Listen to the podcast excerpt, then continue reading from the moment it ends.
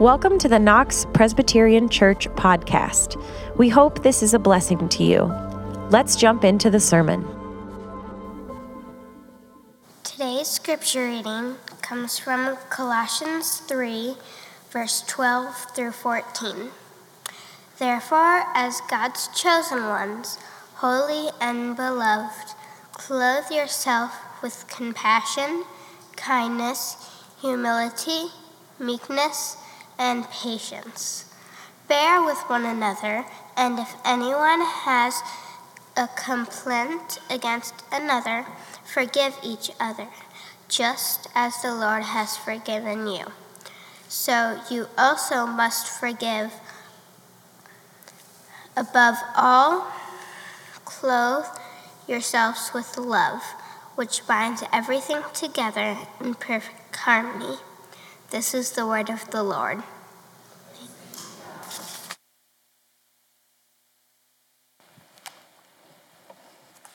Thanks, Rebecca.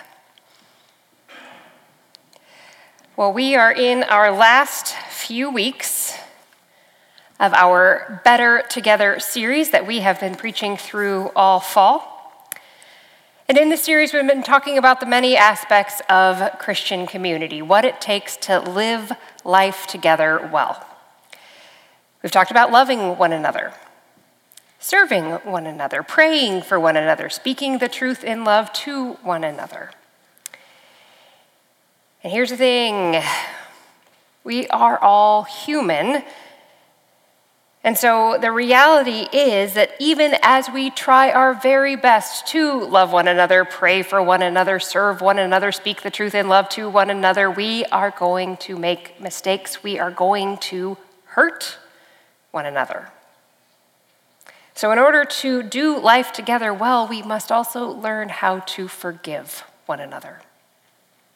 It just happens. You live life in this world more than a day, you know, you experience that it will inevitably say or do things to one another, sometimes accidentally, sometimes on purpose, if we're honest, that'll cause wounds. Some of those wounds are just little scratches and they mend pretty easily, but some of those wounds run deep and they take a lot more care and work to heal.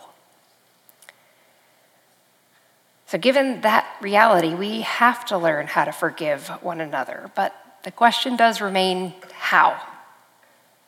How are we supposed to forgive one another? I think that's what the disciple Peter is trying to figure out in this conversation that we get to listen in on between him and Jesus. Gospel writer Matthew records it in chapter 18. He tells us, then Peter came to Jesus and said to him, Lord, if my brother or sister sins against me, how often should I forgive? As many as 7 times? Jesus said to him, not 7 times, but I tell you 77 times. For this reason, the kingdom of heaven may be compared to a king who wished to settle accounts with his slaves. When he began the reckoning, one who owed him 10,000 talents was brought to him. And as he could not pay, the Lord ordered him to be sold, together with his wife and children, and all his possessions, and payment to be made. So the slave fell on his knees before him, saying, have patience with me, and I will pay you everything. And out of pity for him, the Lord of that slave released him and forgave him the debt. But that same slave, as he went out, came upon one of his fellow slaves who owed him 100 denarii. And seizing him by the throat, he said, pay what you owe. Then his fellow slave fell down and pleaded with him, have patience with me, and I will pay you. But he refused. Then he went and threw him into prison until he would pay the debt. When his fellow slaves saw what had happened, they were greatly distressed, and they went and reported to their Lord all that had taken place. Then his Lord summoned him and said to him, you wicked slave, I forgave all the debt. I forgave you all that debt because you pleaded with me. Should you not have had mercy on your fellow slave as I had mercy on you? And in his anger, his Lord handed him over to be tortured until he would pay his entire debt. So my heavenly Father will also do to every one of you if you do not forgive your brother or sister from your heart. Whew. You know, we say the word of the Lord, and then we end passages by saying, thanks be to God. This one's a little harder, isn't it? In our life together, we will inevitably hurt one another. So if we want to be better together, we're going to have to learn to forgive. But before I jump into talking about how, I do want to give a little caveat. I read an article a number of years ago by a therapist who works specifically with victims of trauma, people who have been exploited or abused at the hands of another, physically or emotionally. And the title of that article was Why I Don't Use the Word Forgiveness in Trauma Therapy. And she explains in this article that for trauma victims, forgiveness is a very, very loaded word, and most victims feel pretty powerless to forgive. They feel like they should, they want to, but they can't. Because for them, to forgive feels like that they're having to say what happened to them was okay. And it is absolutely not okay. So instead of encouraging forgiveness, so to speak, what she does is she uses words like unburdening or letting go. And she works very, very slowly in helping her patients get to the point where they can do even that. So my caveat for you today, if there is anyone, and there certainly are more than one, probably, people in this congregation who you yourself have an experience of trauma in some way, I just want to say to you that if you hear this message this morning and you feel like maybe you want to take a step toward letting go, wonderful. Great. I think that's God's good desire for you. But if you can't, if you're not at a place where that's possible for you, that's okay. God still loves you. God is still with you. And God loves you right where you are. So, we are going to talk about what forgiveness is and how we do it. But where we have to start with that is naming some things that forgiveness is not. We need to be very, very clear on what forgiveness is not. And the first thing forgiveness is not is it's not excusing. You know, when you're driving down the road and you see those bumper stickers that say first-time driver, right? We excuse those cars when they cut us off on the road because we know, okay, they're learning, that's a first-time driver, right? In our house, we're using the phrase, excuse you, or what do you say, excuse me, right? With some certain bodily noises because we have some children who enjoy making those bodily noises, and so we excuse them because they are children. But there are some things in this world, some things that people do that are inexcusable. When we forgive, we are not excusing. We are not saying, oh, well, what you did, it really wasn't that bad. Or, oh, well, it's not your fault. You were having a bad day. Or your parents neglected you. Or you're only doing your job. Forgiveness is not about tolerating or excusing bad behavior. Forgiving is also not forgetting. All that forgetting requires is having a bad memory. I can and do often forget where I parked my car. That does not mean I have an advanced soul. It means I have a bad memory. When somebody wounds us deeply, you can't just press a delete key or erase it from your memory. In fact, forgiveness is exactly what is needed when we cannot forget. And forgiveness is not the same thing as reconciling. You know, people sometimes think that in order to forgive somebody, you must be able and be willing to reunite with them. So the wife who suffered abuse at the hands of her husband thinks to forgive him, she's got to go back to him. Or the coworker who had another coworker who betrayed them thinks, oh, well, I still got to be buddy-buddy with them, right? Forgiveness is not the same as reconciling. In order for reconciliation to happen, a great deal of work must be done on the part of the wounder. And sometimes that's not possible. But forgiveness still is. Forgiveness takes place in the heart of one human being, and it can be granted whether the person who did the hurting asks for it or deserves it. Forgiveness still can happen. So forgiveness is not the same thing as excusing, forgetting, or reconciling. So what is it? What is it, and perhaps more importantly, how do we do it? Well, experts list 4 steps. The first step, they say, is before you can do the work to forgive, you have to have within yourself the desire to forgive. Moving backwards in Matthew 18, Jesus tells his disciples, he says, if another member of the church sins against you, I might change that to when another member sins against you, go and point out the fault when the two of you are alone. If the member listens to you, you have regained that one. I think what Jesus is saying here is, listen, when somebody hurts you, you have to find it within yourself to want to work it out.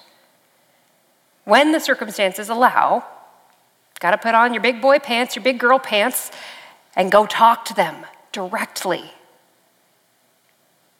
think Jesus knows we don't really want to do that. I don't. You know, I don't always want to work it out. In some ways, it's more fun to stay mad. And it's a whole lot easier to go talk to somebody else and tell them all the ways that person hurt me, wronged me, and how they're just a no good, terrible person all around. And I can kind of craft this narrative in my own head and maybe with a friend about how they're all terrible and I'm all good and I've been so wronged and it's so bad and I could never, ever possibly forgive them. And Jesus just says, don't do that. Just don't do that. Don't do that, not because it's not good for the other person, though that may be true. Jesus says, don't do that because it's not good for you. Not forgiving, holding on to hurt, it hurts us. So forgiveness begins with asking God to give us the desire to forgive. That's where it starts. And the second step, once you have that desire within you to forgive, then it involves separating the hurt from the person who did it, separating the hurt, the person who hurt us, from whatever it was that they did. Experts use the phrase, rediscovering the humanity of the person who hurt us.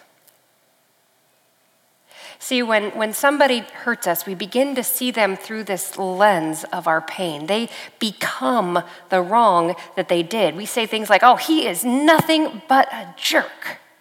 She is no more than a cheat. And our nothing buts and our no more thans knock the humanity out of a person. They become totally, completely only the sinner who did us wrong. But through the miracle of forgiveness, we can begin to see the person who hurt us through a clearer lens. We begin to see the real person with their own deep wounds. A person who shares our faulty humanity. A person who is bruised like us. And a person who is made in the image of God like us. We do not ignore the hurts that this person caused, but we can begin to see beyond them. The third stage of forgiveness involves surrendering the right to get even. You know, we all have within us this kind of Newtonian law that says for every infliction of pain, there must be an equal and opposite act of vengeance. We want to get back at them, right? We want the other person to feel what we felt. We want them to suffer what we suffer. But vengeance, by its very nature, can never bring resolution. It only continues the cycle of pain. When we begin to forgive, we give up the right to hurt the other person back. Now, please note that does not mean we give up on justice. Justice involves the pursuit of fairness, and justice must be kept. In an incredibly poignant article written in Christianity Today, Rachel Den Hollander, the American gymnast, told her story, a very infamous story of abuse at the hands of Dr. Larry Nasser. And she talked very directly how, as a Christian, she felt God's call to forgive. And here's what she says that means to her. She says, it means that I trust in God's justice. And so I release bitterness and an anger and a desire for personal vengeance. It does not mean that I minimize or mitigate or excuse what he has done. It does not mean that I pursue justice on earth any less zealously. It simply means that I release personal vengeance against him. And I trust God's justice, whether he chooses to mete that out purely eternally or both in heaven and on earth. So forgiveness involves our surrendering our right to get even. And finally, the fourth step, we'll begin to know, to feel that forgiveness has begun to take root in our hearts when we feel a real, though perhaps reluctant, wish that some good things may happen to the person who hurt us. You know, it might just start out as no longer wishing bad things would happen to them, right? No longer replaying the conversation over and over again in your head where you get to really get them. Or having that kind of inward scream of rebuttal when you hear somebody say something nice about them. It doesn't happen all at once. But little by little, your heart begins to change, and gradually you may start being able to wish them well. Still very, very far from you, maybe, but well and happy and healthy all the same. So we've talked about what forgiveness is not. We've talked a little about how we do it. Now we need to talk about why. Why we forgive. And I'll tell you, the first reason is all about us. We forgive not to help the person who hurt us. We forgive to help us. You may have heard that saying that not forgiving someone, it's like drinking poison and expecting the other person to die. Right? Not forgiving somebody hurts us. Not forgiving keeps me chained in a prison of resentment year after year after year. And so God calls me to forgive because forgiveness sets me free. We forgive because it sets us free. And we forgive because we have already been set free. We are like that slave in Jesus' story, for we owe God far more than we could ever dare to repay. God knows all the ways I turn from him. God sees all the ways that I get selfish and self-centered. God feels when I stop trusting and try to be the boss of my own self. God knows when I've chosen to care about myself and my needs and my wants way more than I care about the needs of anybody around me. God knows all the ways I failed him, and I owe God so much more than I could ever dare to repay. But in Jesus Christ, God made it clear that he's not about coming in to settle up the debts. The Bible tells us, for God so loved the world that he gave his only son, that whoever believes in him will have eternal life. For God did not send his son into the world that he might condemn the world, but that we might be saved through him. We forgive because it sets us free, and we forgive because we have been set free. So we've got another challenge for you this week, and this week you've got options. 3 options summarized in 3 words: receive, seek, and step. See which one resonates with you the most and make the choice to do one of these steps this week. So first option is receive. Receive the forgiveness that has been offered to you by God in Jesus Christ. Some of you need to do that today. You've done some things that you know you shouldn't. You've been living your life apart from God's direction. You've been running away from God. You know, some of the most faithful church attenders I know are the people who are trying their very hardest to hide from God. Church can be a very good place to try to hide. So if that's you today, your invitation is simply to receive God's forgiveness. Doesn't matter who you are. It doesn't matter what you've done or how far away you have ended up. The Bible tells us clearly, if we say we have no sin, we deceive ourselves and the truth is not in us. But if we confess our sins, God, who is faithful and just, will forgive us our sins and cleanse us from all unrighteousness. So all you have to do is tell God the truth. I mean, he already knows it. But tell him the truth about who you are. Tell him the truth about what you have done. And just like that, forgiveness is yours. So if you are feeling far from God today, I would encourage you, I would implore you, receive God's forgiveness. Second option, seek. Seek the forgiveness of somebody else. So I would imagine for some of you, as you have been listening to this message today, you found yourself thinking about somebody you may have hurt, a person who needs to forgive you. You know, when we mess up, when we cause other people pain, our natural human tendency is to try to kind of hide in shame. And the way we do that is instead of naming it, we kind of just hope we can kind of brush it under the rug and move on, right? Just pretend like it didn't happen and just continue on to the future. Nobody will remember, right? Wrong. No matter how much you hope the other person forgets, they probably haven't. I'll tell you from my own experience, I don't tend to forget when my feelings get hurt. Deeply held hurts don't go away. They fester. So if you know of a person that you may have hurt, your challenge for this week is to reach out to them. Own your mistake. Offer an unconditional apology and promise to try to do better in the future. If you've hurt someone, seek their forgiveness.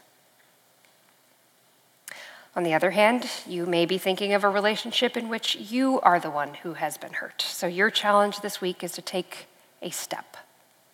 Take one step forward in the journey of forgiveness. Ask God to give you the desire to forgive. Separate the person from the act. Surrender your right to get even, and try to wish the person who hurt you well. That's the challenge this week. Receive, seek, or take a step. Choose one. But let me warn you from personal experience, when you enter into the realm of forgiveness, all three tend to go together. And I'll end with a story of how. A story from my own life that showed me just how intertwined those steps of forgiveness truly are.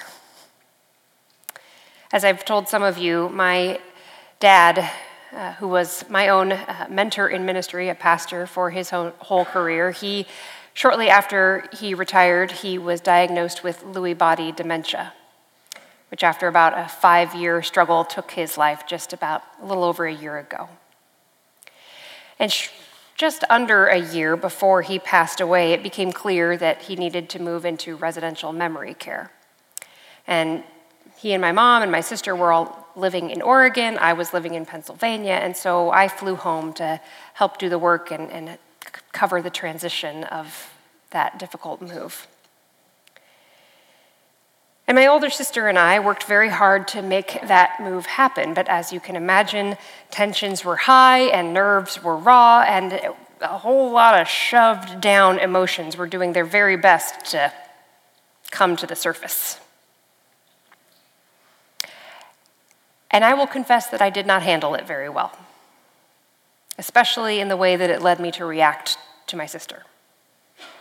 I got impatient with her. I got mad at her. I perceived anything she said to me or did in my presence just through my own filter of pain, and I took a whole lot of things that she said and did way out of context and with zero grace. And by the Thursday of that week, I was just furious at her. I was so sure that I was the one being wronged and that I was going to need to forgive her, but I was in no way in any place where I wanted to.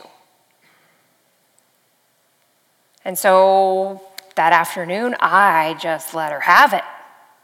I yelled at her, I cried, I lamented all the ways that I was being wronged and all the part that she played in that. And I just, all over her.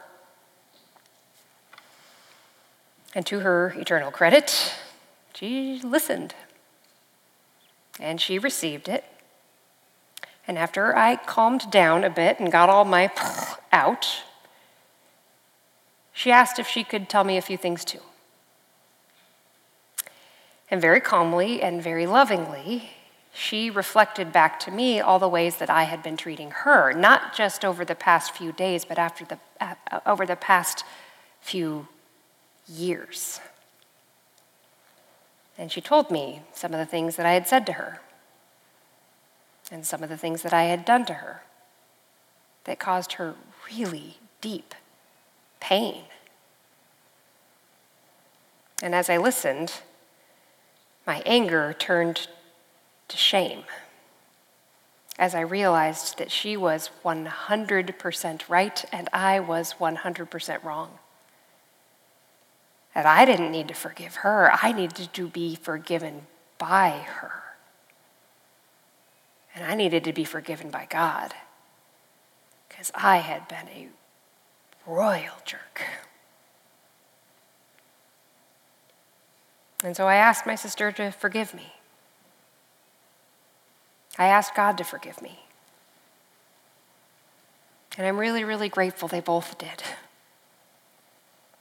My sister has forgiven me, God has forgiven me, and I have been set free. And you can be too. There is nothing like the freedom that forgiveness brings. That's why we're told to do it. So receive the forgiveness given to you by God in Jesus Christ. Seek forgiveness where you may have hurt another. And take a step toward forgiving the people who have hurt you. And find yourself set free. Amen. Thanks for listening. For more information on how to get connected here at Knox, please visit knoxpres.org.